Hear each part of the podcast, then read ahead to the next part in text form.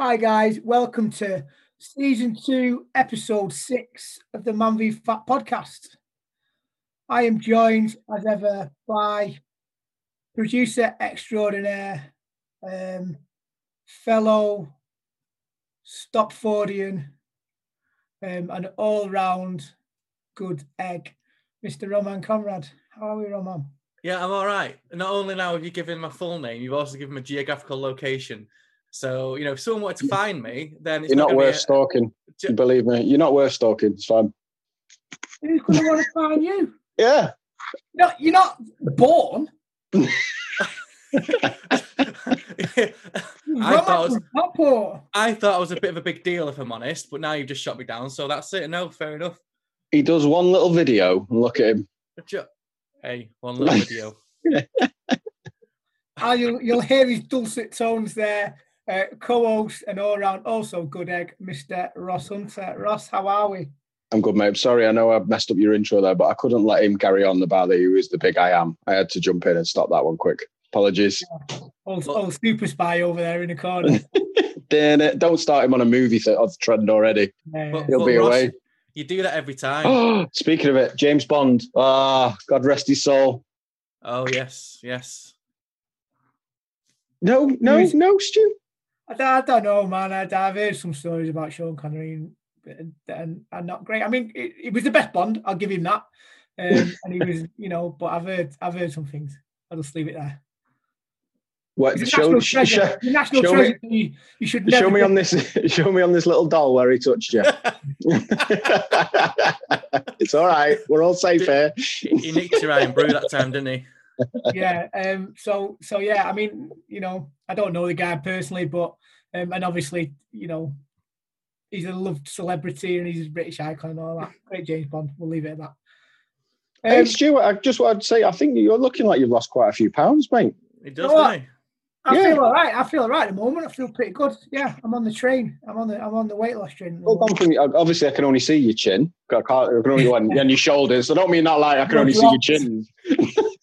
I meant like I can only see up to your shoulders on the camera. But yeah, you must have all under your chin, mate. It's looking yeah, good. I've been, I was I was uh, I was bouncing about what one about one eighteen to one twenty post lockdown, and I'm, I'm down to about one thirteen now. So yeah, Oh, Okay. brilliant. about, about a stone. So yeah, good. Well done, good. well done mate. Lockdown- Well, lockdown if, was, a, if was a cruel mistress to me, as we know, as it was to all of us. you seem happier as well. Yeah, I'm all right. I was in the pa- I've been in the paper yesterday, so you know I'm pretty buzzing. Me. Talking was about that a for? Big deal. Did you not see it? Oh. Kept that one quiet. I was in so I was I was in the uh, I was in the mirror and uh, the Express and unfortunately I was in the Daily I can't say that really I was in the Daily Star as well. Um, but yeah, I was Right, in I'm an Googl- advertisement. I'm for- Googling it. so I was in an advertisement for um, the National Lottery. Obviously, Man v Fat had some funding through um, through the National Lottery to deliver some leads, and they did a kind of write up and put an advertisement in a couple of papers. So yeah. I was also in the Welsh Star, I think it was the South Wales Star. Oh, nice. So you finally Okay. got your press release. There you go. That's it. You were, you've been so Ross. Remember when back in the day when he'd never get called out to do anything? You were getting interviews. I was getting interviews, and and and Stu was tearing his hair out, going, "Why am I not never getting asked to do things?" And now, well, you're a national celebrity, aren't you, Stu? No, not so. Yeah, no, I been- only. I think. the paper. Can we get you on the back of a bus? That'd be amazing. yeah, I've been on the back of a bus loads times. Not on. back in the school days. All all the bad boys sit at the back cross. You should know that. I was. I. I was a good boy. No, I know that's not true from the conversation we, No, no one believes that. before this podcast started. Not at all. Sorry, mum.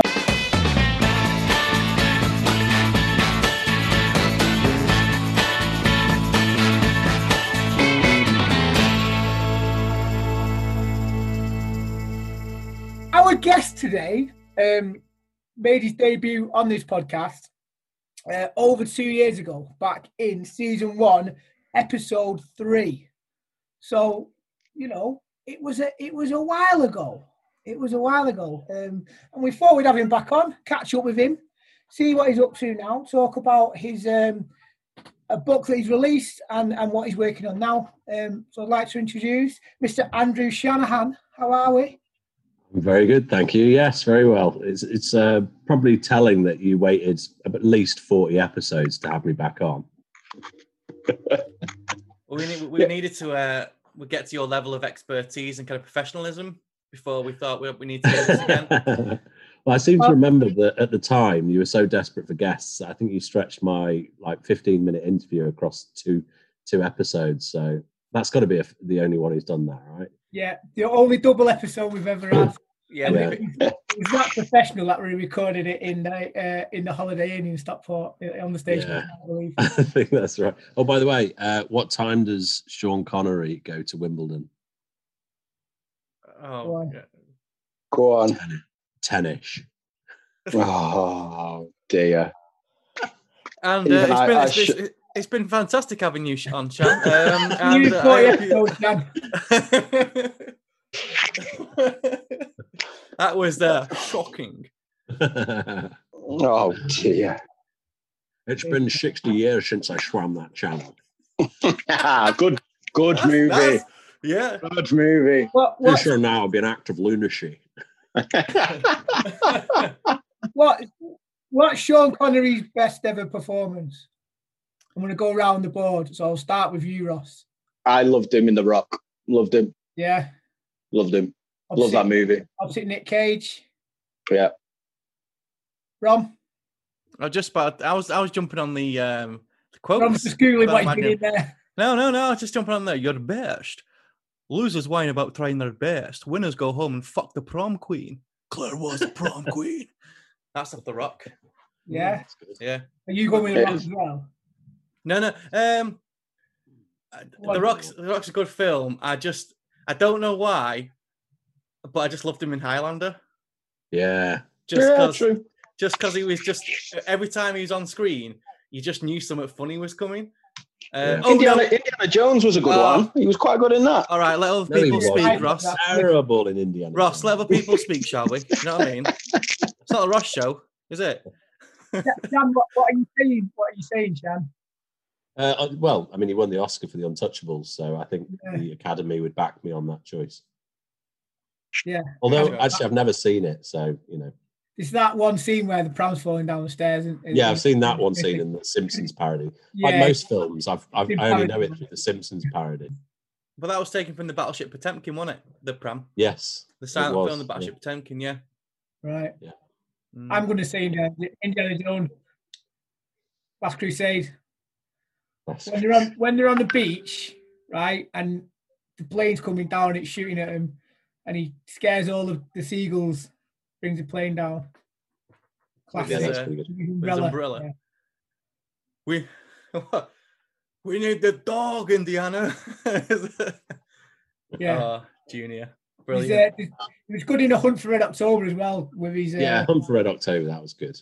yeah, with his um, with his Scottish accent. I'm the same as you, though, Stu. I, I think some of the stuff that came to light about the stuff that he did, not that, you know, we're all about cancel culture these days, but, you know, at some point you have to be held accountable for the things that you say, don't you? Eh, But that said, great actor and loads and loads of great films, including The Rock. I was 60 years old the last time I swam that channel. That's that's going to become a sound bite. That's brilliant. That's got to be cut and used again, isn't it? Uh, can I have that as my text message alert, please? That's quality. it's absolutely brilliant.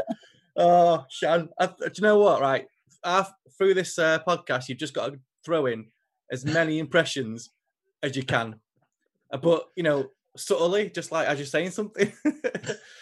Can you can you do anyone else? Um, you, you can tell me who you want me to do, and I'll do an extremely poor version of them. okay, challenge accepted. Can you Yeah. do Trump? No. This is a fun game. I think, I think Trump seems like it should be an easy one to do.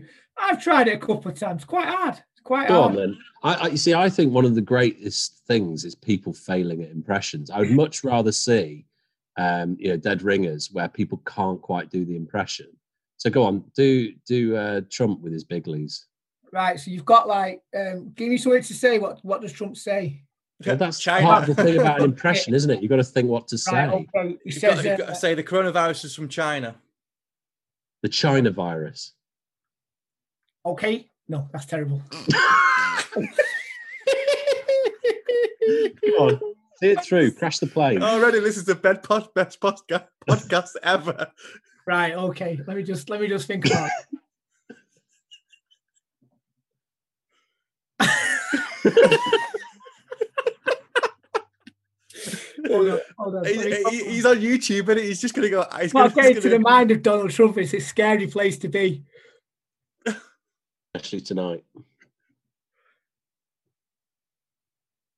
The coronavirus is a hoax. No, that's not.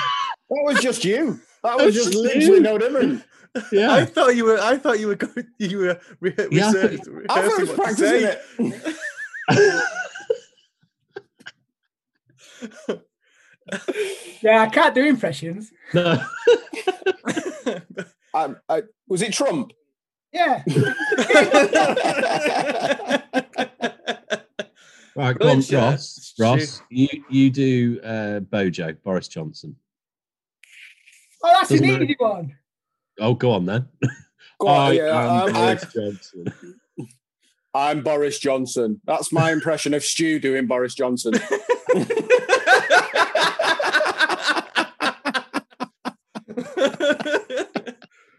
oh.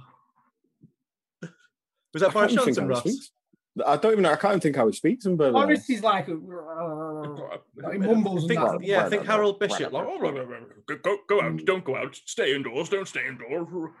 That's Matt Lucas doing Yeah, yeah, Yeah. yeah. Boris Johnson.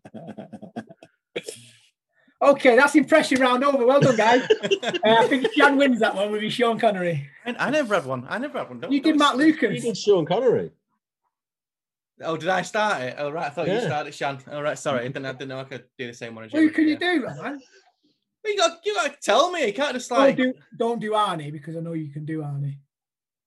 Do uh, Miss Piggy. How does she speak? again? I'm not saying that for you. Or Yoda. Why did you. Why did you give me a female? Um, Yoda. Do Yoda. Yoda. Um, yeah. Yoda got coronavirus. yeah, yeah, Yoda with coronavirus. Um,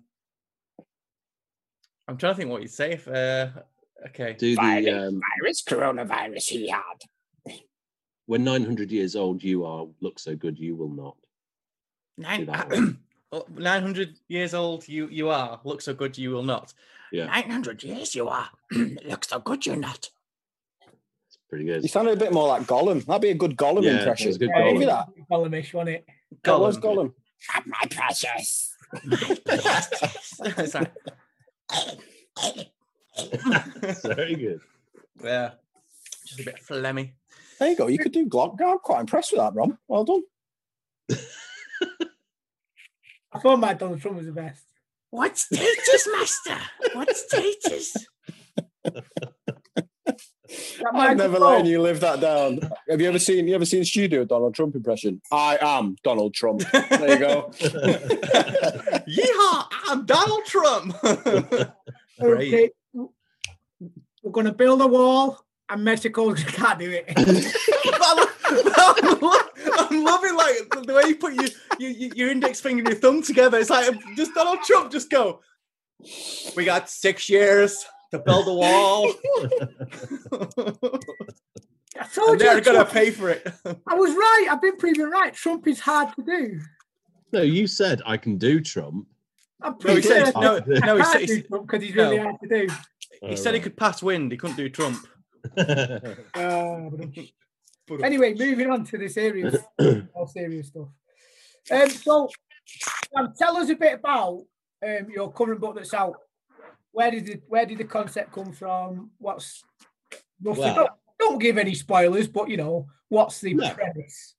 so the premise is that it is about a man called Ben Stone, and he weighs 601 pounds, and he has been shut in his flat for nine years. So obviously, as you know, um, having worked with Man v Fat for the last several years, I've done an awful lot of interviews with guys who um, have lost weight, guys who've been extremely heavy, guys who've been shut in, you know, so they don't leave the house, um, basically existing on food deliveries and that sort of thing. And um, when I was doing some of those interviews, it just struck me one kind of how tragic it was that there were people who were living in that way, and that it, it's not, you know, it's not like there's only two of these people in the world. It's it's relatively, you know, you don't have to look that hard. And I think probably if if we all were truthful ourselves, we you can see the the genesis of this happening when you gain weight yourself where you're just that little bit less likely to accept offers to go out. You you know you start getting comfortable just you know the clothes that you you kind of feel comfortable wearing you probably only really want to wear at home. You don't want to go out in your kind of you know your sloppy jumpers and all that sort of stuff. And it it just sort of um it really struck me how difficult that was as a situation but the other thing that it really made me think was that it's not something that I'd seen represented in fiction. And I think, you know, having done Man v Fat, it really awoke in me just this sort of the the deep injustice of how underrepresented men and men's weight issues are. Both, you know, so obviously doing Man v Fat, I was doing it in the real world and, and trying to um, offer something for for people like me who had struggled with their weight off and on through their life. And but also i think it then started to dawn on me just how little representation overweight men have in in fiction and in film and in you know in stories. And i think that that is you know it's it's really sad and it, it's it's and so for me the the genesis of the book of before and after was really wanting to tell the story of of Ben. Um, so he's trapped in his flat. He hasn't been out for nine years, and sadly, he has diabetes as well, which obviously is something that a lot of guys who are overweight have to contend with. And he um, is trapped in his flat, and the council, just as the story begins, the council are coming to take the front wall off his flat because they can't get him out any other way. So they're using a crane to lower him to the floor and uh, they wrap him up, you know, make sure he's safe and everything. And just as they're about to crane him out of his flat, the world ends. Into the was the uh, was the was the name was the name of, of a pun for the imperial weight system, Ben Stone. um, do you know what? It's um, it's even worse than that. It's the fact that my cardiologist um, is so the two characters in the book, Ben and his dog Brown, are named after my cardiologist, Ben Brown at Wythenshawe. Go, Ben. Excellent. Um, and but yeah, Stone. It, there is sort of obviously that that element to it. Yeah. Not like your favorite actress, like Sharon Stone. I've got to, got to put that one in there, something like that. Sharon Kilogram never took that. Go on, Rom. Do your best Sharon Stone impression. Please don't. no, no, no, no, no, don't, don't, don't, don't. hey, Nick. uh. Obviously, you've talked a bit there about you know underrepresentation within kind of any kind of media, really, um, of, of, of bigger guys. What was the thinking behind the kind of post, you know, apocalyptic kind of setting? Well, I, I suppose the book you know, would have been a fairly straight and you know, so the the way that the book breaks down is that each chapter, so the before chapters look at Ben and his life leading up to the the apocalypse and talk about why he gained the weight, what caused it, you know, how that impacted on him, how that impacted on his relationships with his mom and with his his girlfriend, with his dog and you know and just sort of how those, those sorts of things came about. Because again it's it felt to me that there wasn't much um, interesting fictional writing about weight. You know that there's i can think of very very few books that are about weight. And clearly as a nation and as a globe as a global population weight is one of our biggest challenges, and and I think often if we don't start to try and understand things through fiction, then we we risk not trying to understand them at all. So that that was sort of the the the first part of it really was was just wanting to to represent weight and, and those questions in, in fiction. And then the after parts of the book are about how so when I, I, didn't quite realize that so i wrote this book in july 2019 and didn't quite realize how uh, fitting it would be for 2020 the book is largely about someone who's trapped at home while a pandemic rages outside of his window and he just sits there looking at how fucked up the world is and wondering what's going on. Um, so it's it's a very 2020 book sadly. Um, someone in china didn't read your book did they? Have an idea. A friend of mine the other day said um, your viral marketing campaign for this book going to be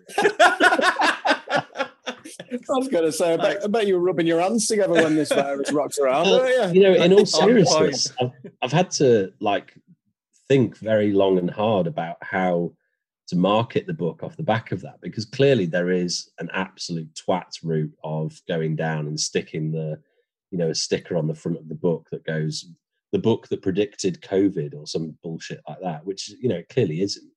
It, it's a book that looks at the the sorts of situations that we're all in at the moment where we are broadly stuck at home and despairing.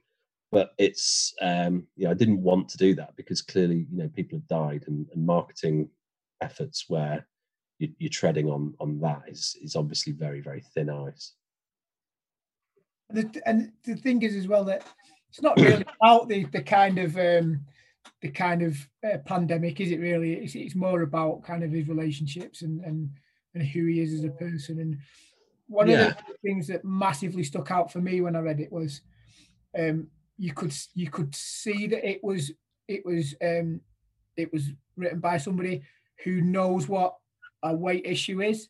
Because mm. I think what tends to happen in, in media is when somebody's a bit bigger, um, they get portrayed as being greedy um, they're greedy and they eat fast food every day and they're and, and they're and they're lazy and, and and and that kind of thing. And I think that Ben's story particularly is really, really um, his his weight gain is quite subtle in a way because he's mm.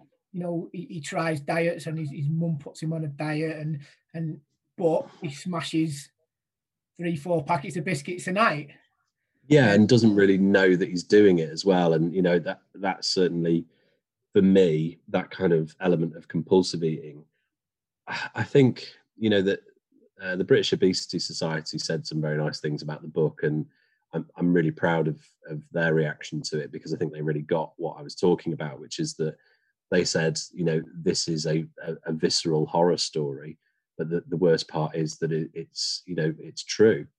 And I think for me, although, you know, to some extent you could look at the the kind of the pseudo zombie stuff that's going on outside the window as the horror element for me the horror is ben not being able to stop sticking biscuits in his mouth because by god i've been there and know exactly what that's like to to sort of just feel like you're consuming without any kind of reason or or rationale.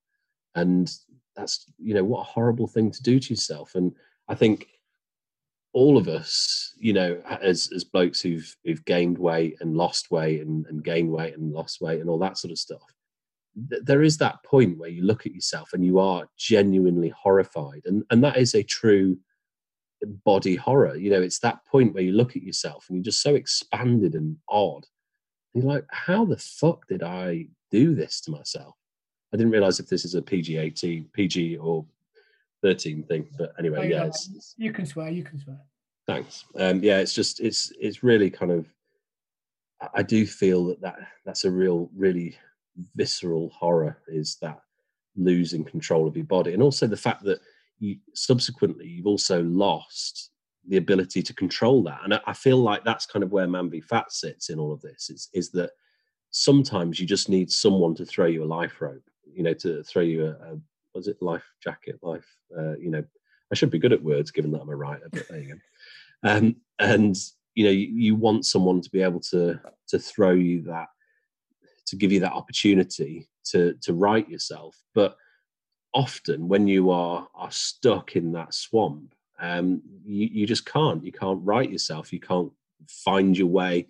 You know like when they people talk about being uh, caught in an avalanche and you don't know which way's up you know that that's so sort of redolent of that that kind of weight problems where you just don't even know which way is up you lose it Yeah, definitely, and, and that came across really well in the book. That Thanks. that, that, British obesity probably nailed it there. That the actual, the real horror behind it is the fact that this guy's not left the house in nine years, and you know he's, he's about to get him out of the flat. The council had to remove a wall. Yeah yeah Is it real because there is people out there like that. Yeah, absolutely. And I spoke to to several of them um, again in the researching for the book, and just to you know, and a lot of them were very kind and read it through afterwards, just to make sure that you know that they it felt authentic to them. And again, they you know they were very nice about just sort of confirming that it seemed to have hit their experience because you know what a what a sad way to spend your own li- only life where mm. you know you're so desperately un- unhappy that you just don't you feel you only feel comfortable in your own four walls This year, Man v Fat is raising money for Shooting Stars Children's Hospice, who, due to COVID 19, are having to stop providing end of life and emergency respite for so many families who are still relying on them during this difficult and challenging time. If you'd like to find out more information about this amazing charity, then head over to manvfat.org to find out more.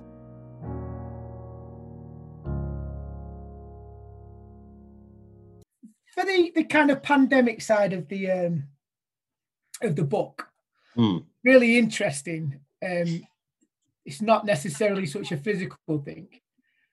Were you influenced by, I want to say maybe social media on that side of things? And it's kind of, um, not to give any spoilers away, but it feels like, never really explained, but it feels like a kind of hate virus what, that, that, that these people have. Um, Yeah. And they're viewing just constant hate and anger out of their mouths. Was that do you think that that's a reflection of certain aspects of society? Which did you take influence from from social media, from online trolls for that? Yeah 100% i mean the so the i'll i don't think it's a spoiler to tell you. So the the the kind of post the apocalyptic event is that there is a virus that that sweeps the world which funnily enough is based on a real parasite which actually I'll, I'll go into that a little bit more because it's likely that there's there's five of us on this call. It's very likely that one of us actually has this parasite embedded in our brains. Um, so it's a, a real thing.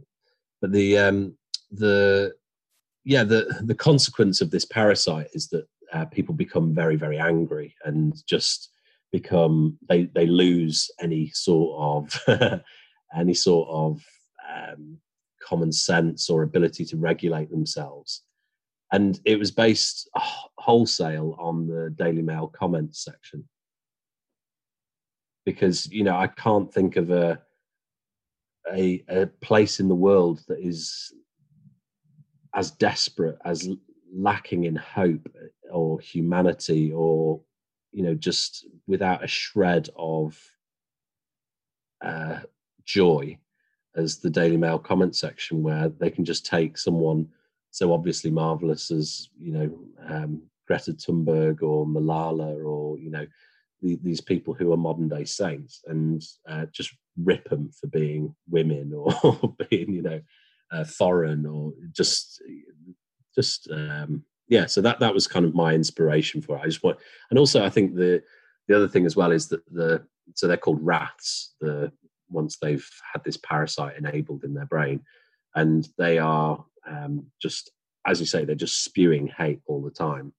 And also i i, I thought it was really um pertinent for people who are losing weight about the fact that you so often have that that negative sort of part of your brain that's just saying you can't do this. You're going to fail at this. This is awful. What are you doing? Why bother? Uh, you may as well kill yourself. And just sort of those really really you know i think everyone has different strengths of those inner inner monologues, but it's that for me was was something that was really really true of a weight loss journey is having some part of yourself that just won't let yourself succeed Do you class this as a bit of a? I don't want to use the term self-help book, but do you think there's, there's elements of, of that behind it. I think it's a comedy. I think it's funny. um, It's funny, is it a self-help book? Yeah, in a way. I mean, it, for me, the important thing was was to say that even in these sort of hopeless situations, and and you know, Ben's situation is truly hopeless. He's he's you know the last per human alive, and um, what's he got to live for? You know what? You know, and for me, the book was about saying there are sources of hope everywhere, and each people, each person's source of hope will differ. You know, so some of the ones that are talked about in the book are faith, music, animals, friendship, relationships. You know, everyone has different approaches to those and different feelings about you know which, which what's important to them.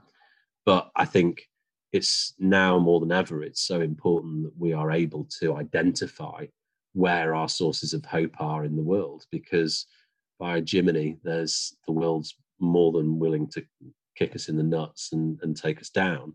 And we have to to understand what it is, whether it's you know our friends, whether it's our um, you know whether it's sport, all of those things. Um, we have to understand what it is that helps us to get through. Ross. My, I think my question went about 15 minutes ago, if I'm honest. um, I was, I was just, I can't remember what it was, how it was really well segued as well, because it was mo- the most intelligent segue ever, because it was me saying it, obviously. Um, and all it was was, I think, what were you talking about?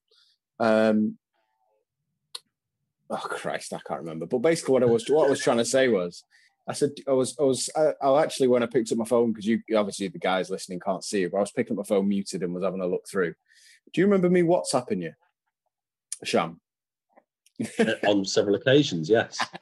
Going back, uh, season one um, of Man v Fat, and I was the biggest loser for the Manchester League at that, that year. Yes. Yeah. yeah. Um, so I dropped you a message um, and was just said to you, "Thank you so much for everything that you've done for me, etc." Blah blah blah.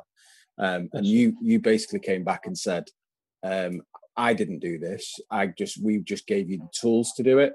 And it was it was one of those things that's always still stuck in me. Like I said, I've still got it saved, still got the message saved because it was one of those that it was just nice to to have that um that piece. But I was trying to segue it in because you were talking about something at the right time and it'd have been perfect and everything. And but no. But anyway, don't, don't you, I mean, I, I do remember that that message exchange, and funnily enough, you know, I've had similar exchanges with other guys on Man v Fat, and I think that it it's kind of it's a I don't know whether it's um exclusive to people to to guys who have lost weight is that you almost want to give the credit to the scheme rather than to yourself.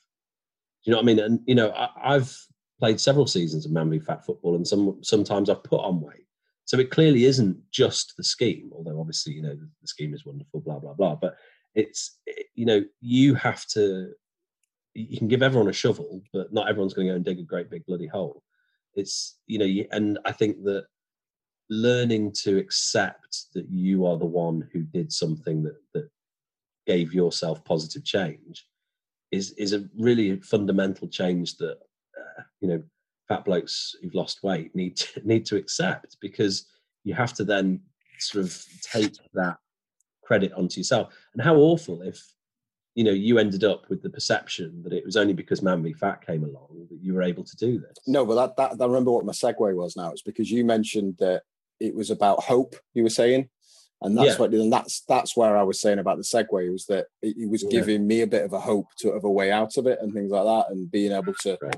play football again. Not played football for fifteen years or so, maybe even more than that. So yeah, that's what. That's, seen you on there the you go. and See, you- that's you've not- that's where the segue. I've seen you on the pitch and you, you haven't played football since. since. don't, Christ, don't you start? That's all I get for everyone. Ross, if I were you, I'd uh, I'd print that I'd print that WhatsApp out and then get Shan to sign it and frame it. There you go. Telling you, work of art. You had it first here. Sorry, Let's so talk. Uh, let's, let's talk. So I, I read the book and, and we had a bit of a chat um, when we said about coming on, on the podcast. And I was like, I'd love you to write a sequel to this, to, to before and after. I'd absolutely love you to write a sequel because um, I was I was completely engrossed in it. And I, and I think that it, obviously it touched a few nerves with me anyway. Um, Sure. it, it was it was obviously uh, who, who read it to you, myself. Stu? Well, it's not available, on- it's not available on audio book yet, so So Shan's not asked me to uh, do the recording of the audio book yet, have you, Shan? So get, get Stu to Oh, record it as could Donald Trump. The man of a million voices. Imagine all the different characters. You'd be able to spot them out miles away. Oh wouldn't yeah. I actually think he's got the most because so it's um, Ben lives in Middleton, or you know, fictional Ben lives in fictional Middleton. So where where about you're you're both Stopfordians. Ross, you're slightly further up than them, aren't you? I'm I've kind of lived all over Manchester, so I've kind of got a bit of a mixed Manchester accident. Accident, Yeah. Jesus, a bit accent. so I'm, I'm not not from up that way. It's all been south, South Manchester mainly. I You're think of, of the three of you, Stu sounds the most in my head like Ben would, I reckon. well, like Johnny Vegas. Yeah, just a dirty northerner, that sort of. Okay. Dirty. Northerner. Pretty much what's going to be on the gravestone. Just dirty just a dirty northerner. That, yeah, mum, just pass me those biscuits now, yeah. Just a dirty northerner. I, I tell you what, as as the only northerner at work, I take some stick, honestly. So I, I met we, we had our last kind of um face to face meeting the other day um that we're going to be having for obviously for a month. And the first thing that I said, somebody said, he said again?" And I was like, "Is that how it's going to go?" Is that how it's going to go? It was. It was actually. It was Terry. Actually, I called it out. The first thing I said, I said, I said something. And he said, "What did you say?" Brilliant. Just doing a Donald Trump impression. There you go. Yeah, yeah, he should have done it as Donald Trump. been Yeah, I should have done. Should have. Yeah. Weirdly, I sound exactly the same when I do my Donald Trump impression. What does man v fat mean to you? Lose weight and enjoy a game of football. mental health camaraderie. Friends, football, fat loss. Reverse my diabetes. Big, sweaty, fun. Life changing football. Better and healthy lifestyle. Good competitive sport. Teamwork, banter, and weight loss. Create a winning mentality to lose fat. Hard work regime and football. It means sustainable weight loss. Don't let the boys down and don't let yourself down.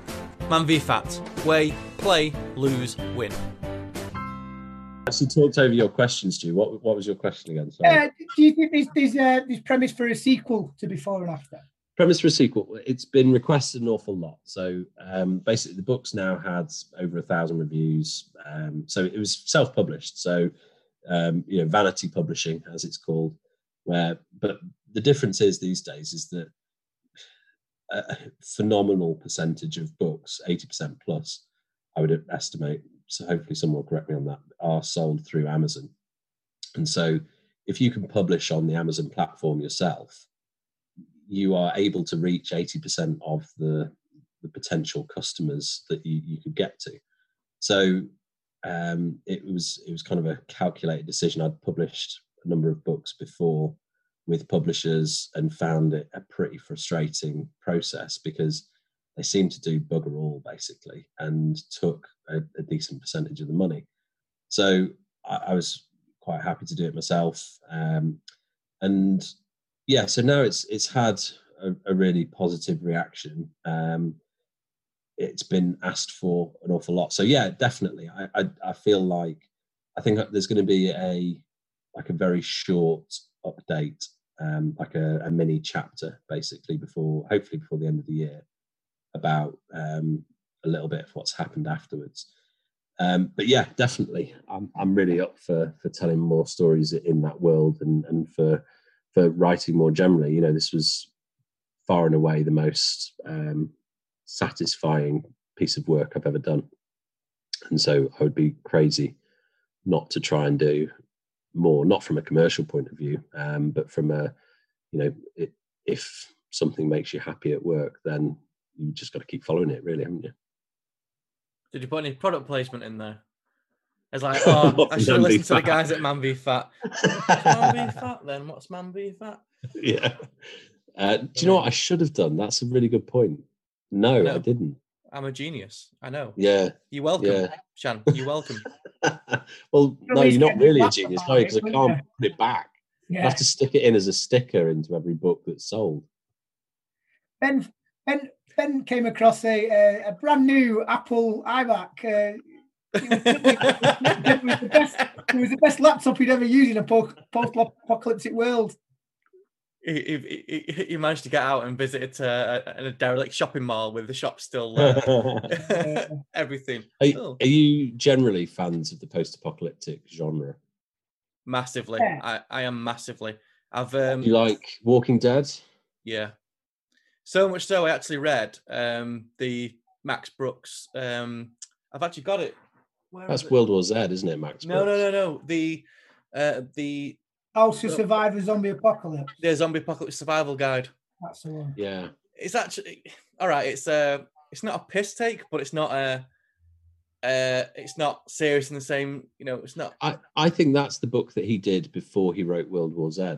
He did, he did, because it's it's actually quite good because it says you know first first thing through in zombie apocalypse is run all the water, every faucet, run it because you never Yeah. know when- when the when the water's going to run out.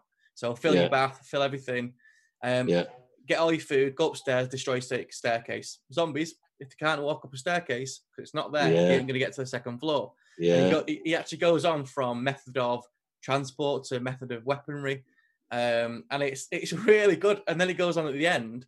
There's a the last chapter is um, actual cases that have been reported about zombie, zombie zombification, not as we know it, as in like you know someone's, but when people have just turned up in you know, but when are instances in small villages when someone's Yeah. gone missing for days and turned up and just you're trying to speak to them and they're just not there.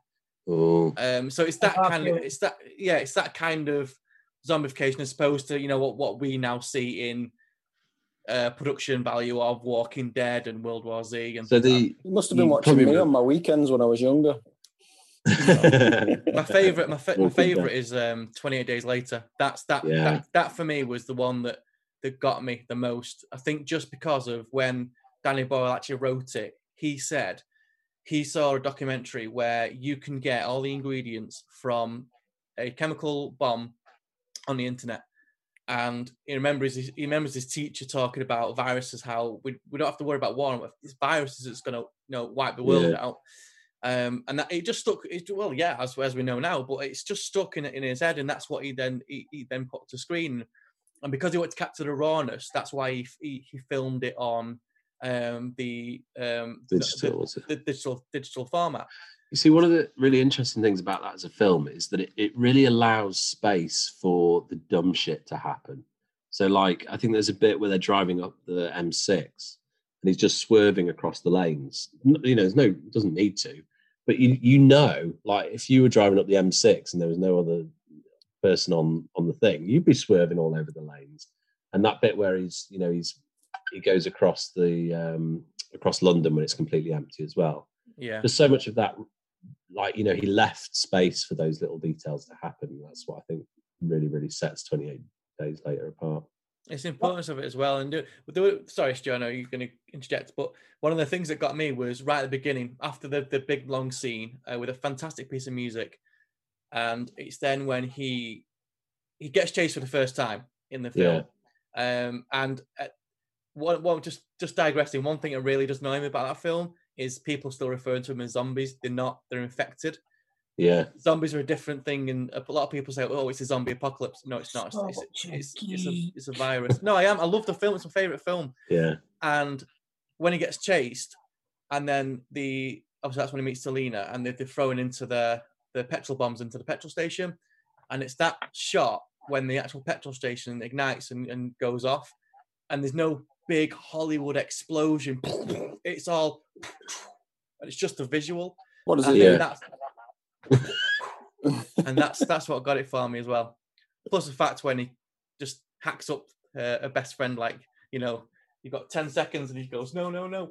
It's like didn't see that coming. So, Stu, anyway, you I digressed. Yeah, uh, tell us about the parasite that you were going to tell us about, Shan. Yeah, Oh, that yeah, scared so- me. That Can I just can I just so- jump in and say Zombie Zombieland is one of the best zombie movies. I'm not letting that one Zombieland go, is going, terrific, out, going yeah. out there. That's quality. Yeah. Zombieland is good. What, Bill what about Murray. you? Before we move on to the parasite, what about you, Shan? What's your favourite zombie film? Oh man. Um 28 days later is, is bloody good. There's um actually I'm gonna throw a book in there because I'm a writer, don't you know? Um I always get it wrong. You never It's said. either Station 11 or Station 12. I think it's Station 11. And it's by Canadian, maybe? Uh, female author whose name I'm blanking on, but Station 11, that's a really good read. And it's not, again, it's kind of, it's not, um, it's not particularly scary. It's just really cleverly done. You see, people say that they love The Stand, but I just, the problem I have with The Stand is that it's a brilliant book from the point of view of the virus. But then that bit where the kind of the, the supernatural stuff comes in, I just think like, why why did you need to do that? It was such a good, compelling story without that. Anyway, Emily Yes. St. John Mandel. that's what I said. Yeah, you did. Didn't hear it? Three Uh, pound is it ninety 11? nine Kindle edition. I'm a- I'm- I must Is it- pick you up on something, Shan. You said because you got asked, you got asked what your favorite zombie film was, and you said 28 Days Later. I just want to tell you, it's not a zombie film; it's an infected. um, but if if if if you guys met a question, Stu, um, the original George A. Romero 1970 jo- uh, Oh, yeah. Dead, that's that's Yeah. by far the best. I enjoyed the remake of that as well. Mm, Oh yeah, mm, yeah. mm, mm. mm. I have my issues with that film, but um, yeah, that's untouchable in my eyes. Da- is Dawn of the Dead the one where it's in the graveyard, and then Day of the Dead's the one in the supermarket?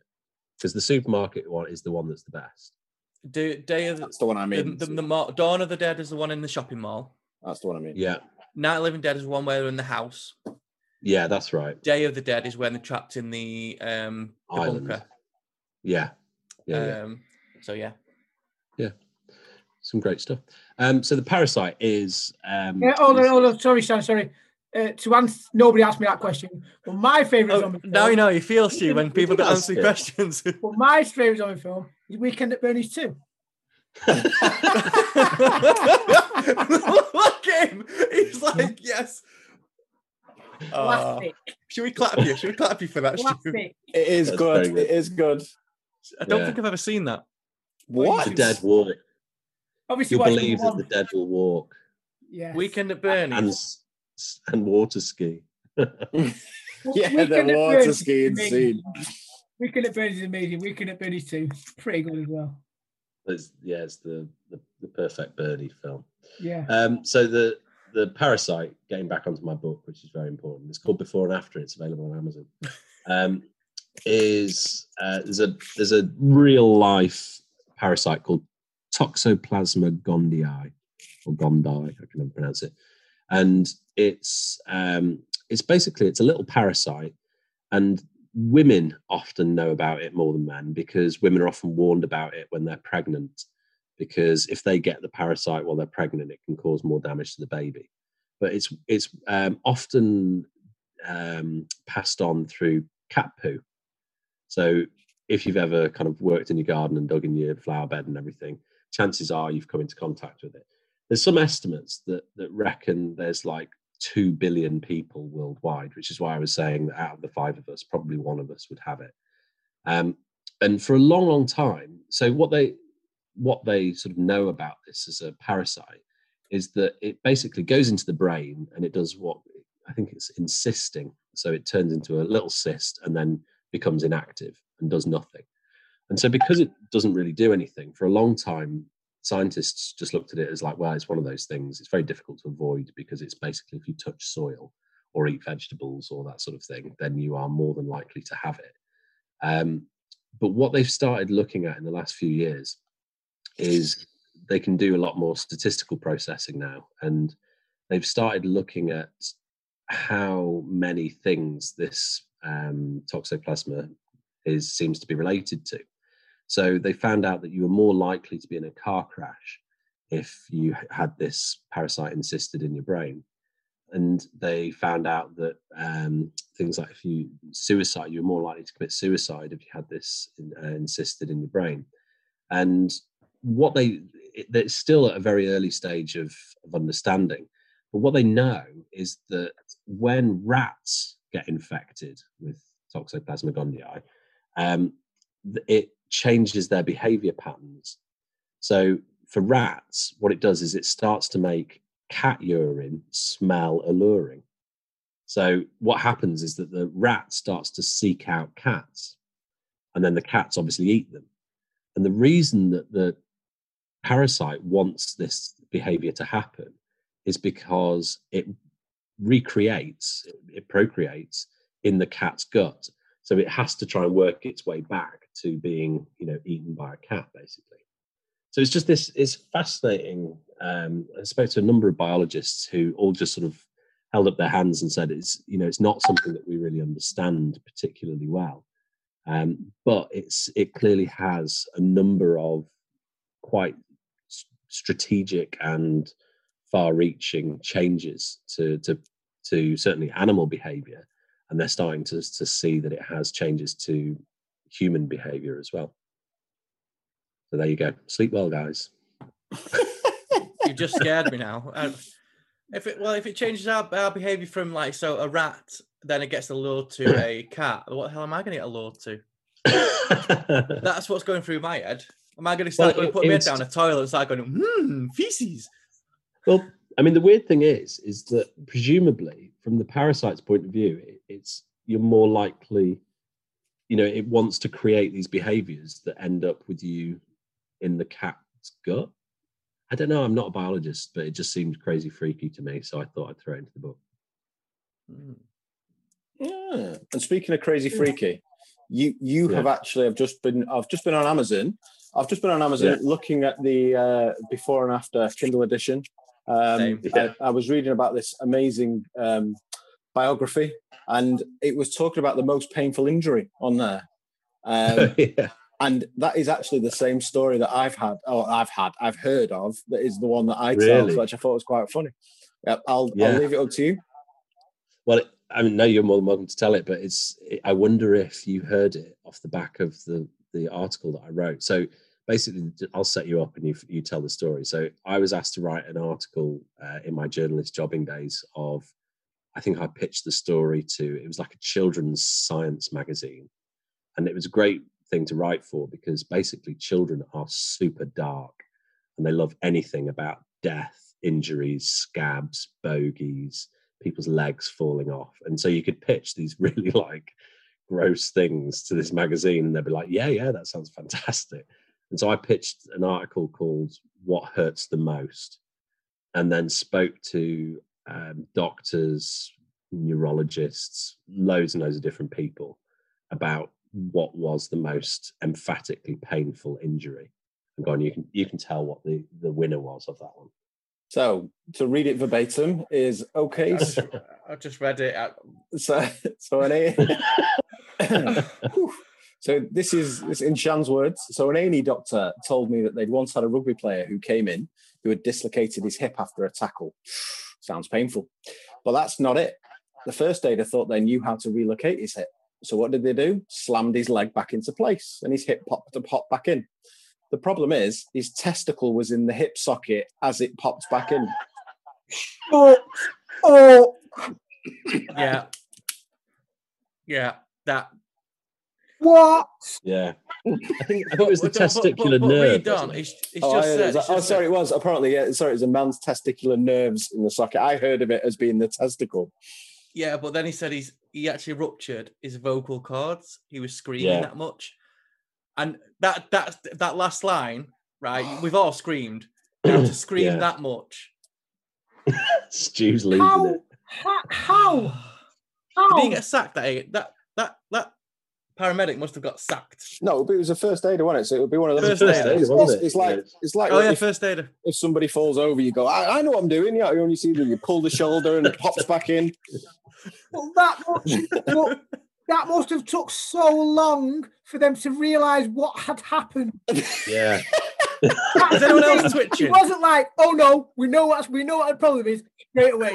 like, imagine how long that had taken for him to go, oh, crap, it seems he's got a cystic. Like, yeah, I feel, I feel. I feel bad for laughing. We're laughing at this. But the weird thing is, as well, is that you're absolutely right. It must because he'd screamed his vocal cords out. It must have it taken a long time for them to figure it out. So he was constantly in pain. But also, at the end of all that, they then go, "Well, the remedy is we've got to pull your hip out again." Oh, It's not even like you know, oh great, excellent, you've just solved it. No, way. To wait be fair, the, the guy must have been like, either do that or shoot me. Because if, if, if this doesn't work, just shoot me. That Yeah. that that that Yeah. just that that just it's like you know when you've just got home from IKEA and you really raring to go to build that furniture and when you built the furniture you realise that that little fucking piece is out of place. You know you got to take the whole thing down whole to thing rebuild about- it. Yeah. Oh, It's like that, Rob. If you- It's like- like that, but you've got your balls trapped in it and the same time. yeah, but your balls, your balls are in the cupboard door. Yeah. I was I was I was just setting you up for that one. You built an IKEA wardrobe on your ball. hashtag hashtag name of Shan's new book. An IKEA wardrobe on my balls. Oh no! You You got built to an IKEA scene now. wardrobe on my balls. Can we have can we have that as the quote of the episode? It's like that, but with balls. Man v fat football. It's like football, but just with balls. See, real balls. Is, is that what is that what um, gave you your Twitter handle as well? Nervous crying. Nervous crying. Shan, Shan, I can't remember what that was. Shan, you can. You're just not telling us. Um, I think I think I was just feeling hipster and cool at that for whatever reason on that day. But I just I, I recently just deactivated my Twitter profile because I was spending far too long just faffing around on it. Um, and also I'd watched that social dilemma, so obviously I had to come off all social media. You come Was off. that, Yeah. was that the thing on Netflix you're talking about? yeah, Yeah. I was going to watch that, but it looks very heavy. So I've not I've not had that. You know, you need a bit. It looks like one of those things you need a bit of headspace to concentrate a little bit on, and I've not had it yet. To be fair, I didn't quite. I've not quite got to doing Twitter, but I, I, I literally instantly come off Facebook and was like, nah. Yeah, actually, Facebook's not that difficult because it is just like you know. I mean, you, you we're all responsible for curating our own groups of people, but you just it's just depressing, isn't it? Because like, who puts stuff on Facebook these Yeah. days? Facebook. to be fair, I, I I, don't- use, I use Facebook because I've got family, or I haven't got any family up in the northwest. To be fair, all my family are everywhere, so I use it as a way of keeping in contact with them. But there is some trash on there. It's just some of it's Yeah. just you're like Jesus. But have you As soon as you seen? put something, someone just comes to troll you, and it's like, No, I, del- Yeah, I delete all them. That's why Stu's not my friend anymore. But I quite. But like you seen- I, I went through a period of just getting involved with them kind of people and just wasting my time.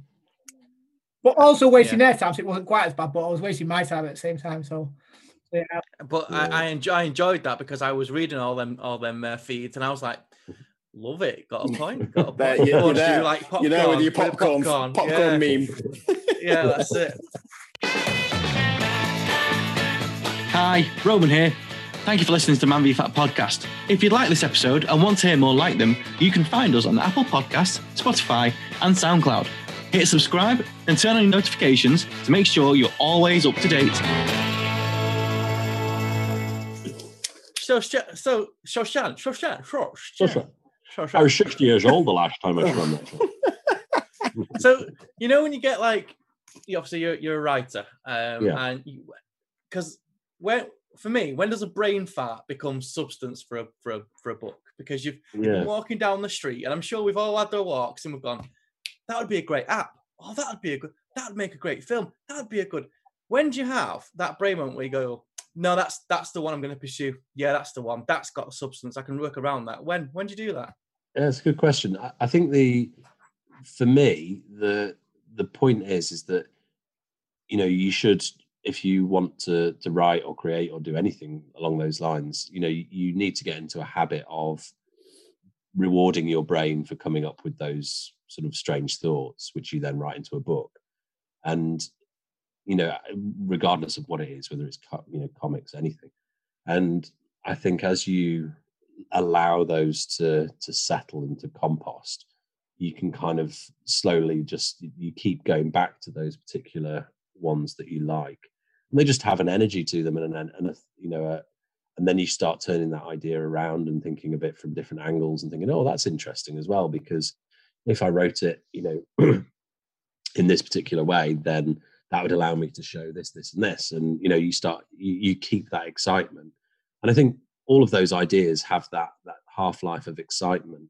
And it's when that excitement's worn off that you still think no this is actually a good structured idea that that has a lot of reason to tell it. And for me the the really important thing is that the the books that i'm trying to write or the stories that i'm trying to tell have some resonance with me you know that I, I know why i'm writing them. So is it just because it's a, a good story and it's it's a fun and exciting thing to, to tell? Well that, that's a, a reason in and of itself.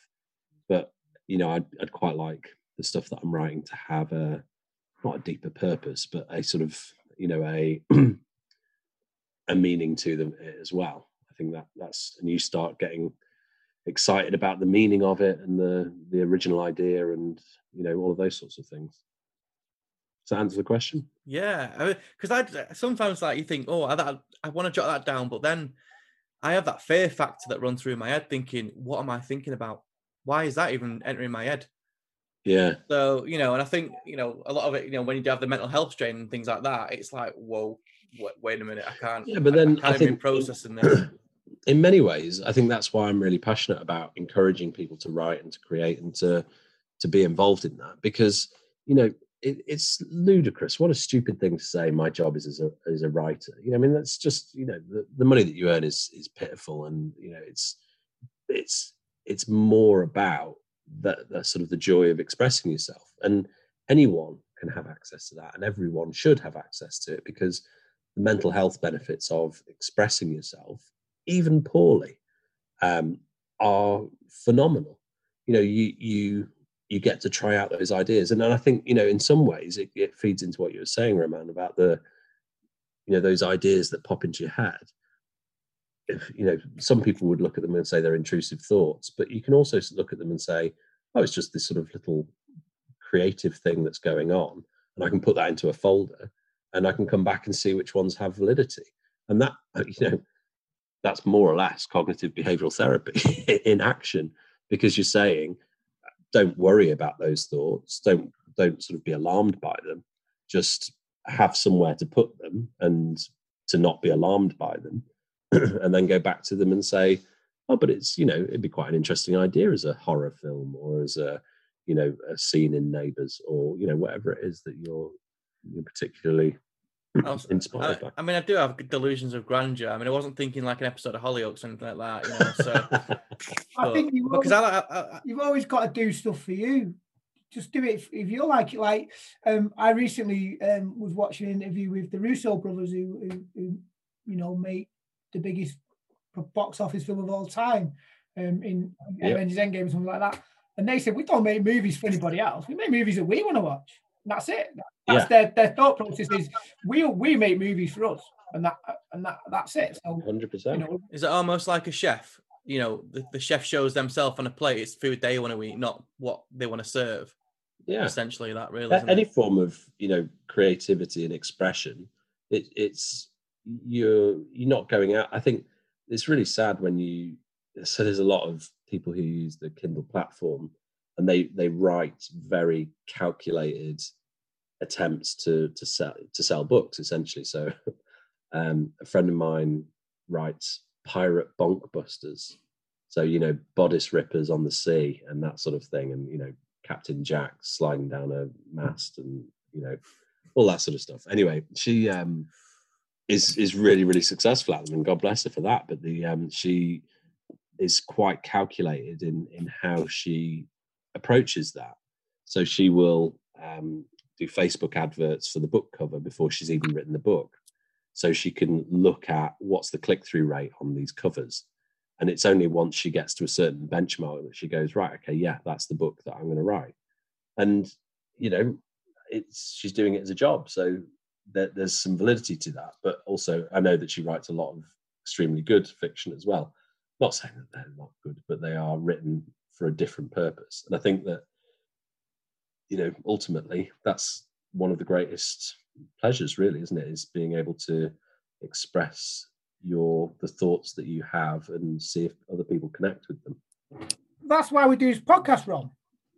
Exactly. Don't do it for anybody else because you know we do it for us. We have guests on who we think we want we want to talk to. We don't really have it do it for anybody else. The reason we asked is, you know, should anybody want a guest on is because we, we run out of ideas. That's about it. Shh, don't tell them, Stu. Let's edit this one out. Just d- guys, sh- share share this with me. Do you remember Red Dwarf? Yeah. Yeah. Do you remember Holly at Red Dwarf? Yeah. Yeah. Just look at Shan. He does a little bit. Case in Fair point. The original, the original Holly. yes, the original. Yeah, not the girl. Not the girl, obviously. yeah. Yeah. Well, coming from Carl Pilkington, thanks very much. Ron. hey, no, no problem. No, you're welcome, Shan. You're welcome. do um do people ever call you Romcon? Because I would. Yeah, knobheads call me that. so, um, yeah, no, Yeah. no, uh, yeah, yeah, yeah, no, no, it's it's more. I get more um, dickhead, asshole, get called that. If you ever, if you ever break out on your own, Rom, and um, do a comedy-based podcast, if you don't call it rom Yeah. I'll never speak to you ever again. Well, Yeah. my, my my video uh, work is Random Acorn, Random Acorn Media, because Random Acorn is actually an anagram of Rom and Conrad. Is it really? It is yeah, it is. powerful. I thought it was powerful when I thought when I thought when I said it. I thought, wow, Random Acorn grows Yeah. grows into a strong oak. Do you remember when you were doing designs for your logo though, and you showed them to me and Ross? And we went, that was a little bit like a penis. Yeah. Right, but it did. but because once you once you see it, you can't When unsee it. somebody said, Rob, that looks like a penis, you go, oh yeah, it does, doesn't it? Oh yeah. But then, but then, I- then I followed something else up, and it looked like a chode. What's a chode? What's a chode? Yeah. It's a small but fat cock. Right. I want, I want that. I want that as my WhatsApp alert.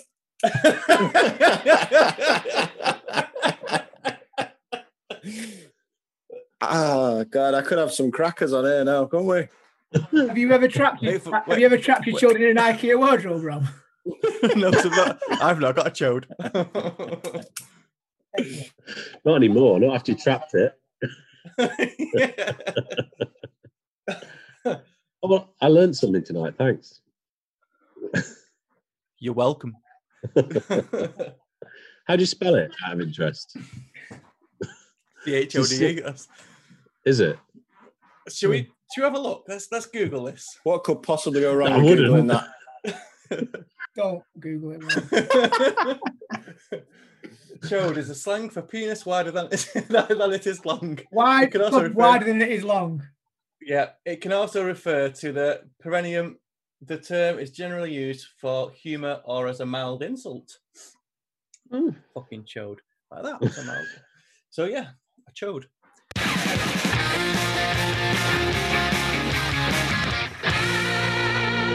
Thank you for listening to the Man v Fat podcast. I'm Dean Bax, and like most men who have joined or thinking of joining Man v Fat, um, I've lost 61.5 kilos of weight in about six seasons. If you're thinking about joining Man v Fat, join up at manvfat.org.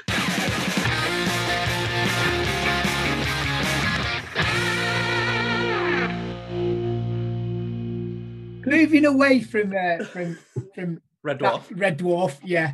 Um, what are you currently working on, Shan? Give us a, a So I'm right. that. You you were kind enough to ask whether I was going to write a sequel, and yes, that's definitely on the, the schedule of things to do. Um, but I'm currently writing a book about. I'm a little bit obsessed at the moment with uh, the race for Mars, and how people are. Um, that's kind of going to be the next big thing. That's quite topical at the moment as well because they're running out in the supermarkets, aren't they? So I think yeah, with the lockdown coming, I can see What it. is The it? race, it- the race for the Mars bars. I like it. Is it- Race is it- for is- yeah, Mars. it was, is, is, is it as bad as for the for the Snickers? Yeah. Did uh, did anyone know? Did you hear what um, NASA's announcement was about Mars? Was it the water on Mars? It was, I thought it was the ball, It was moon. a little ball they found, wasn't it? Moon, sorry, yeah. Yeah, they found water on the moon, didn't they? On the surface. Is that is that what the announcement was? Because that's Some- pretty disappointing. but- Yeah. You kind of think people haven't been there to see all the water on the moon.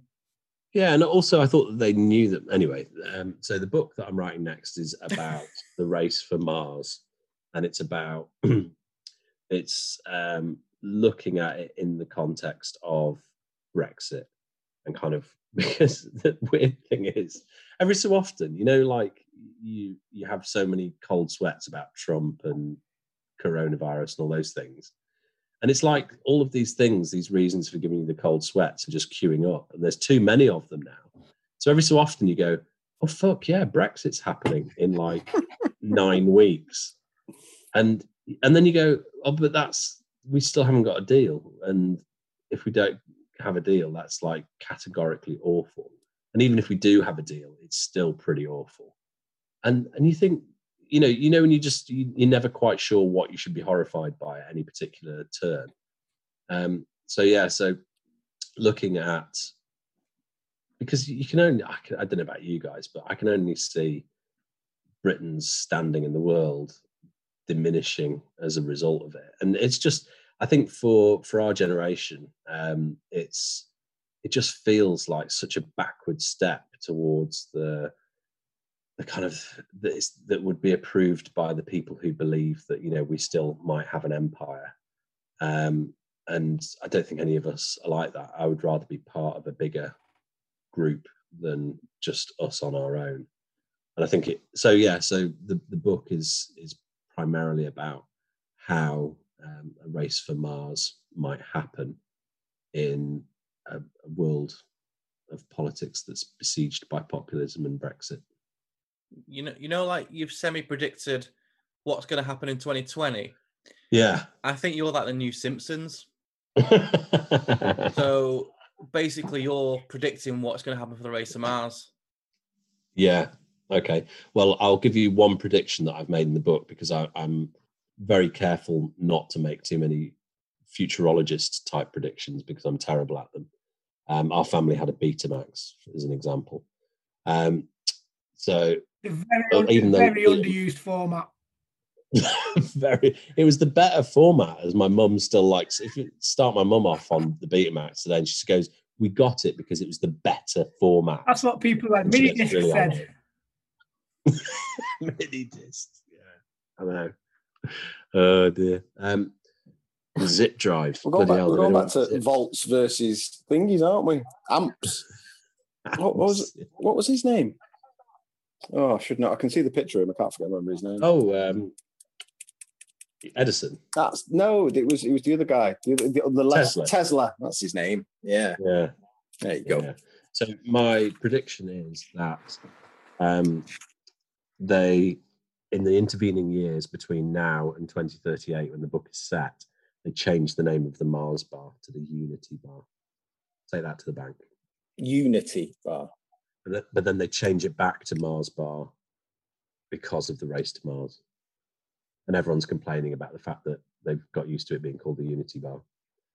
Like, imagine if they t- if they change a Snickers back to a marathon. Oh man, can you imagine? It's just the world would collapse. Were, were, were opal fruits were starburst, weren't they? Yeah, yeah. Yeah. You see, I couldn't even think of them as opal fruits these days. Oh no, I like. I did like. I don't like a starburst. I like an opal fruit.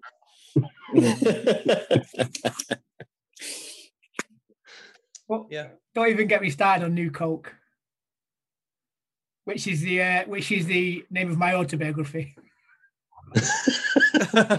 New New Coke. Uh, Have you been to New Colombia? You might be a bit younger. You you're too young actually, Ron, to remember New Coke. I wonder Yeah. what that white on your nose was, mate. If I'm honest. I've never done drugs in my life. Um, yeah, so I think it's very topical, and I'm mad into the, the race for Mars. I love all that kind of stuff. Yeah. All that. I mean, the, the, the, the sort of thinking at the moment is that Mars will have to be done as a global um, endeavor.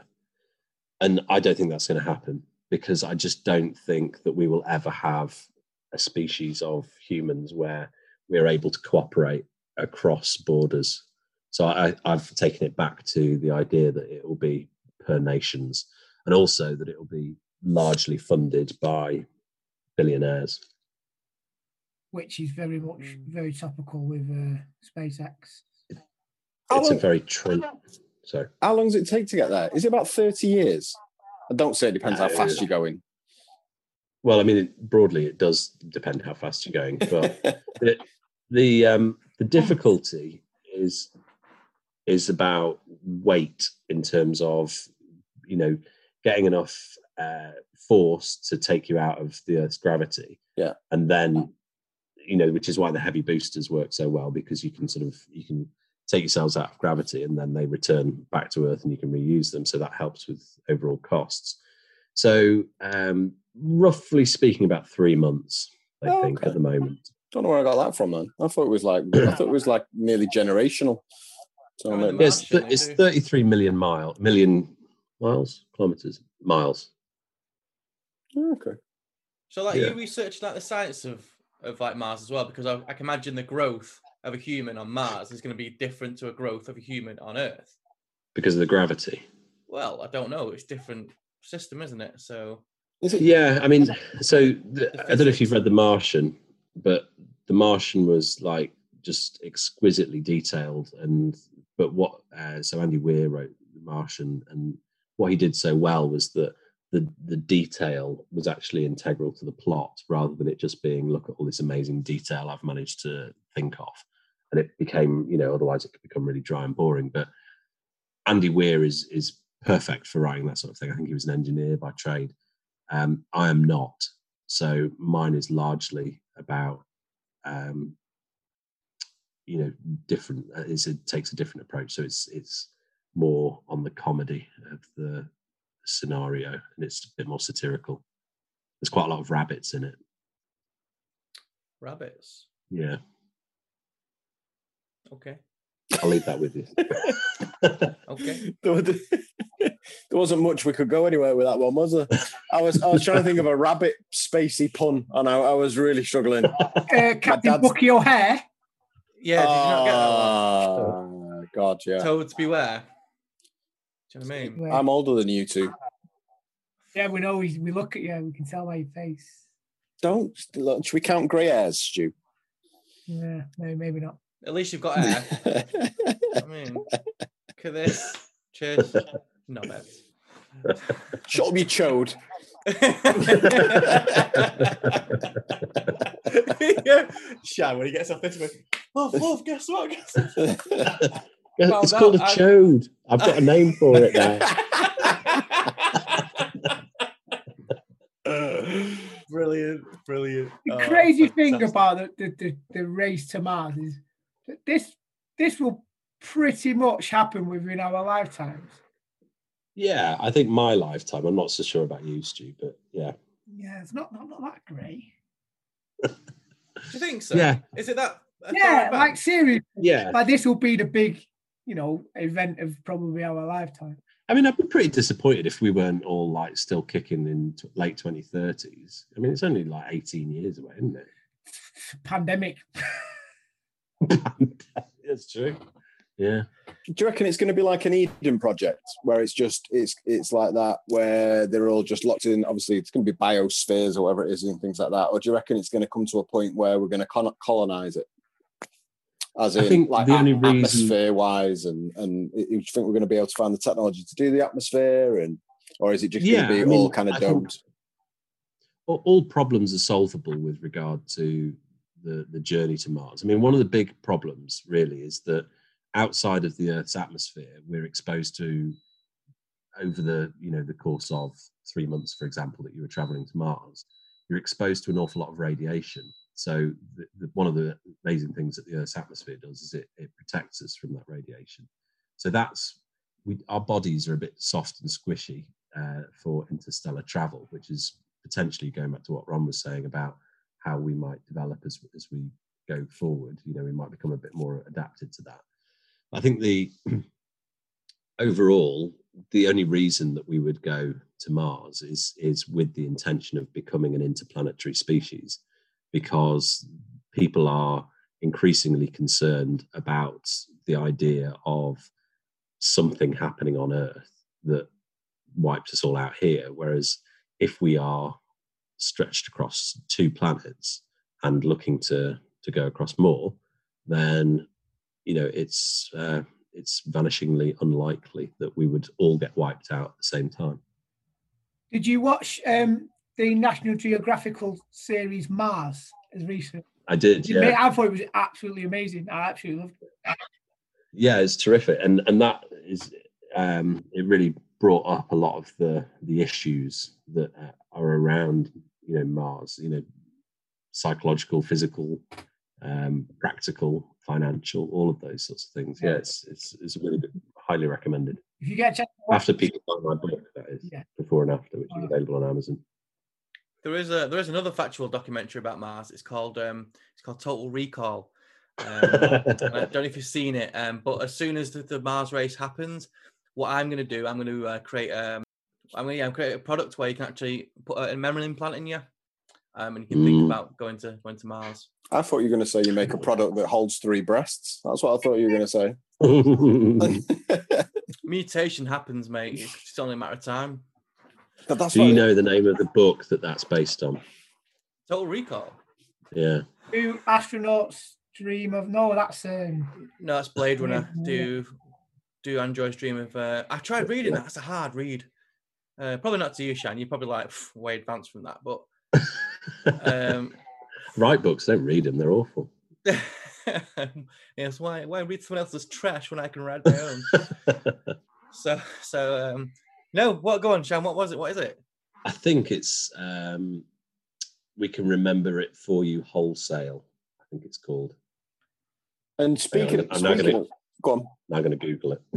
And speaking speaking of questions, I've got a quiz for you. So, a word to describe a guy who is a complete arsehole. Um, Are you under that? Is there a picture of you? bit bit called for there, Ross. if I'm honest. Um, um, Yeah, no, I love you. you to find you in the dictionary? You, you want Oh, wait, you want go me on. smiling? Go on, find me. Sweetheart. um. Anyway, moving on. What was the quiz? We we we forgot to say. Have you got a pen and paper handy, Shan? Oh no! Oh, Me? is, it, is it just calling out and calling it out? What we doing, Ross? You can just call it out. It's fine. It's not a problem. I'm not. I'm only. I was looking at how long we've been on. I was only going to do five, and just leave it at that. Oh, good. Good idea. nice and easy. So the way I'll do. It's only just five random sport questions. Um, Oh, I'll ask. not sport. yeah. Um, awful at sport.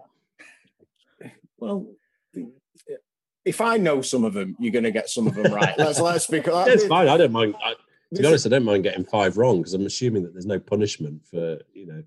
You've got to get your chode out.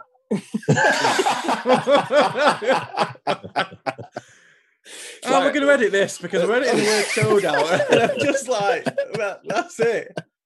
Punishment if we send you an IKEA wardrobe and you have to put it together yourself. Just using your testicles. oh, shine a light. It Go on then, hit me with it, Ross. Okay, here we go. Question one. What is Usain Bolt's 100 meter world record time? Ooh, mm. nine point seven four. Okay, Stu. 9.62. Rom. Yes. I thought it was 9.66. 9.58. Oh, blinking out. We didn't give him any credit. Shifts, didn't him any enough credit there, did we? No, good Yeah. quick, it?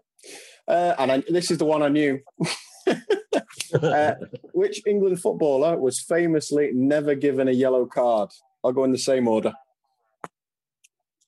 Uh, Lineker. Stu. Um, Gary Pallister. Rom. The English. Uh, famously, so it's got to be someone who's just had straight reds, then, hasn't it? So it's got to be someone like, what's his name? Who's the, who's the psycho that started acting? Oh, Jones. Yeah, Vinnie They Jones. play for Wales, Rom. Ryan Rom's Giggs. gone Vinnie Jones. It's Gary Lineker. Well done, Sean. Gee. Yeah, He's happy now, just showing his chode. good luck. Good luck editing that, Chode. Which footballer had the biggest chode?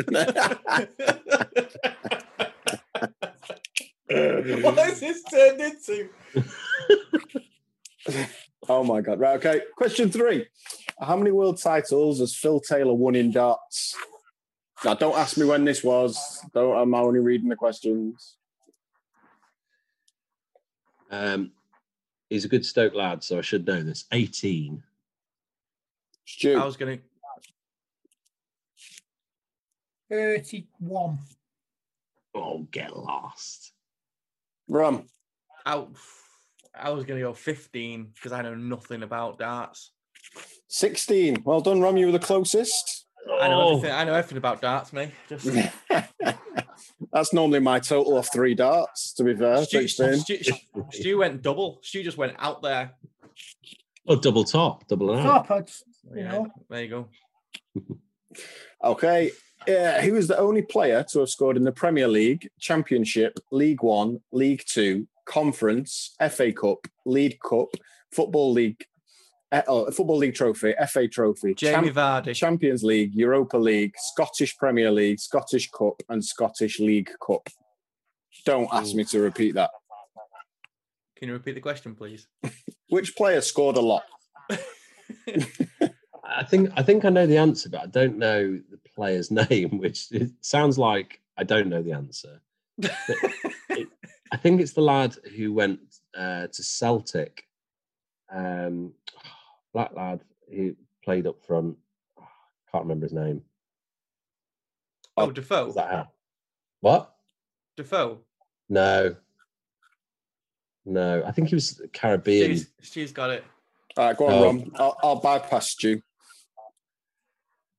Well, I just I, I was thinking Jamie Vardy until he said the Scottish, and I was like, Yeah. absolutely. And then like I, I don't know Enric Larsson, but then I don't know. I, Oh, it was Larsson? Yeah, maybe Larsson. Larsson's not a oh, bad that's right. shout. But he was oh Edgar Davids maybe. I don't know. Who knows? No. Who, who cares? Who cares? Stu, you're lo- Larsson. you. I've, I love it when you're confident. I love it. He's, he sits, swings in his chair side to side on his spinny chair, and just shakes his head at everybody else when they're giving their answers. Come on, Not the Stu. only thing he's shaking. It's all bravado because I'm only probably 75% sure, but I think it's Scott Sinclair. It's actually Oh. actually somebody called Gary Hooper. Is it? Who's Gary Hooper? I, I don't know, Rob. That's why I read the Wigan, questions. didn't he? Somebody who scored a lot apparently. There we Well, are. he scored in all them competitions. There you go. Gary Hooper. Scott Sinclair played for Stoke briefly on loan from Chelsea. He was that good. Yeah, I thought that's why I had it in my head, but I think it might, I might have been influenced by you saying he played for Celtic. Who knows? Yeah, I, I wonder who it was. I'll it'll come to me. I'll wake up at four o'clock in the morning and go "Woo," shout his name. If you could be, have you finished, Ron? Uh, Ross, I've got one more. go on. Sorry. I'll, I'll do this one for Rom. I've just lost it now. 'cause I was, I was, where's it gone? Uh, which WWE superstar did Tyson Fury wrestle in 2019? Just for you, Rom. Yeah, that, that that answer would be Braun Strowman. I knew he'd know it. Well That's done, great. Rom. Yeah, Braun uh, Strowman. Funnily enough, Braun Strowman's an anagram of Stuart Norman. So I was on, gonna, Stu, I was going to say the Ultimate Warrior, but I think I might have been out by Ah. for decades. you just a little bit. Braun Oh. Strowman. He was a yeah, I was going to say Braun Strowman, but Roman got there first. If if you could be any character from a post-apocalyptic film, what Yeah. character would you be? Sham will Mad. Mad Max. Mad Max will go with Ross. Yeah. But the guy from Mad Max um, Fury Road who plays the fire guitar. that guy is amazing. Have you seen you, Yeah. have you seen that, Ross? no, I don't think I've, I've only ever seen the remake of Mad Max. To be fair, I don't That's think I've seen the original. Is, That's have the you one. seen? Remakes. Oh, Yeah, the guy that's on the front finger. guy comes out the end. Yeah. Ah, yeah, yeah, yeah, yeah, yeah, yeah. Like, Ross. uh, Um, Rom, sorry, Rom. Can you get our names right today, please? Oh, yeah. Um, any post-apocalyptic. You've just given you just you just opened up a world of my world and just gone, Rom, tell you what, I'm gonna throw a bouncy ball. I want you to chase it and then come back to me when you've got the answer, when you found it. Um uh, do you know I always I always liked in the George A. Romero um Dawn of the Dead was the um the black dude um who actually Fla- gave the, ta- the, the Yeah, sorry? survives. yeah what was it what was it Roger was it Roger in it um and he was was it Roger he was the he was like he was the coolest guy do you know who he was he was actually do you remember Kenan and Kel Yeah. uh it was the dad out of Kenan and Kel Was it? yeah he was the dad out of Kenan and Kel Is he really? and yeah and he was the coolest guy and it's when he uttered the word of uh, the tagline it's like when there's no more room in hell the Yeah. devil will walk the earth and he, ju- he was just the coolest guy because he was the the the SWAT leader. He was kind of like, do you know what? You don't don't mess with this dude. And that, that Yeah. for me is just like, yeah. It's when it, also when when, the, when they're in the helicopter, and she goes, "Did you uh, did you lose some street brothers or some real brothers?" Because he goes, you know, who you leaving behind? He goes, some brothers. It's just one of the coolest coolest guys ever. I, I was going to jump in gonna- and give another answer, but I, I, I've- Yeah. I was going to go and ask Stu because I didn't want to let Stu not get asked his own question. Oh. I would be uh, Bernie from Weekend at Bernie's too. I would be, um, you know, in. Did we agree that Dawn of the Dead is the one in the shopping mall? Yeah. Yeah. Um, I would be the zombie from that who is looking curiously at the mannequin and the the waves of irony that come off it.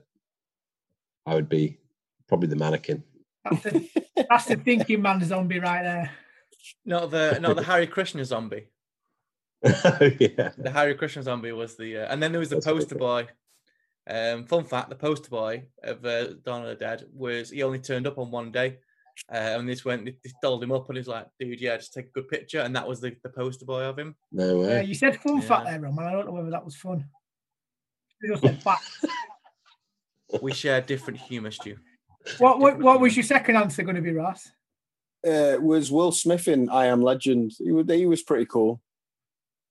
Or the dog. I hated the movie, but uh, Yeah. he he was still pretty cool. I like and, the movie. and he listened to Bob Marley, so I was quite happy with that. Do you know what book I Am Legend is based off? The Omega Man. Um, No, the Omega No, I Man's think- based off I Am Legend. yeah, so the book is actually I Am Legend, and then they made the Omega Man, and then they made I Am Legend. There. Yeah. Fact, not fun. Medical facts. But- all right. The uh, I'd be I'd be Woody Harrelson from Zombieland. oh, okay. Oh yeah, or Bill Bill Murray. Murray, because who wouldn't oh, yes. You know, it's like the thing about Batman, isn't it? Always be yourself, unless you have the opportunity to be Batman. In which case, be Batman. But that, but with Bill Yeah. Murray. Just to stand corrected, it's Peter out of Dawn of the Dead. I, I knew I was wrong. Roger was the the other SWAT guy. It was Peter. Thanks. I can, Ken- I can I can definitely sleep soundly at night. Ken, said. Ken hey, no, no problem. I just, I, I just wanted to make you aware of that because it was, it was doing my head. Yeah. On that note, Shan, thank you for coming on. Once You're again, more than welcome. I've learned so much. the bookies. You can't finish with that because when you can't finish with that because when this is edited, you've not learned anything at all. The book is You've out got to now. leave it in there somewhere. Sorry. The book is out now, Shan, available on Amazon before and after. I've just ordered it.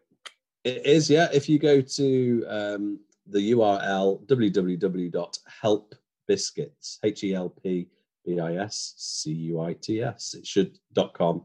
It should take you to your relevant Amazon store, or it'll break. In which case, it won't.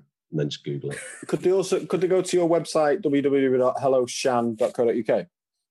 They could go there, or they could come and follow my rantings on Twitter at Nervous Crying, or they. I'm probably going to delete all of these social media accounts though. So just come and see me at Hello Shan, or just give us a ring. I'm I'm on the phone. Knock at your door. Yeah, Well, social Come round, I'll have a brew. Yeah, after lockdown, After lockdown, yeah, obviously Yeah. after lockdown. You know. Thank you very much for having me, guys. It's been a pleasure. I can't imagine what you're going to whittle this down to after editing. Yeah, Roman. 15 minutes. Roman and Do you know what? I honestly think that we should, during lockdown, let them have the whole show because what else can get better worse than Oh, this? no. 2020. I'll, you know what I I'll mean? send you a couple of notes, Roman. Just got a couple of things down here that you might want to take out. Fuck it, 2020. Having a Uh, fucking lot. Will you come back on when the next book comes out? Of course, I will. In 40 episodes' time, Yeah, it's tradition. But what we'll do is because it's your third your third time on, uh, Roman's going to get you a get you a prize. Yeah, you'll be a hat trick. You'll be a hat trick hero. Yeah. The golden Uh, showed. Who who has also been a hat trick hero? There must be someone else. Well, by default, we've only had one, and that was um, um, Mike Richard. But he was only a featurette of the um, the Etihad Yeah. one. The, Yeah. the- what's it called? What was it? he's called? The been on festival three podcast. times, but only as a bit of a. Yeah, so we class it. Yeah, it's not officially three times. Yeah. It's just Yeah. uh, two and a two point five. So Um, uh, I will. I'll be in the 2.5 club surely because because you had to my get first episode. Yeah. Is that Funny enough, we should have. Is that classed as two and a chode? We probably should have talked about Man v Fat at some point. no, no, we did. Oh yeah, good. The product placement Guys, in the- the book in the next chapter. These guys are inducted. They know what they're. The guys listening know what man. I mean, come on, we talk about Man v Fat enough, don't we? Really? So I'm Yeah, sure, true. I'm sure, I'm sure. Sometimes it's a bit of off season for us. You see, we wanted Right. good, Okay. You know. Yeah. So there you go. Thanks for listening, Excellent. guys. Thanks very much for having me. No problem. Thanks for coming on. Thanks for listening, guys. Um, listen again soon. We'll be back with a new episode if Roman gets his finger out and gets someone booked in relatively soon. Thanks for listening, guys.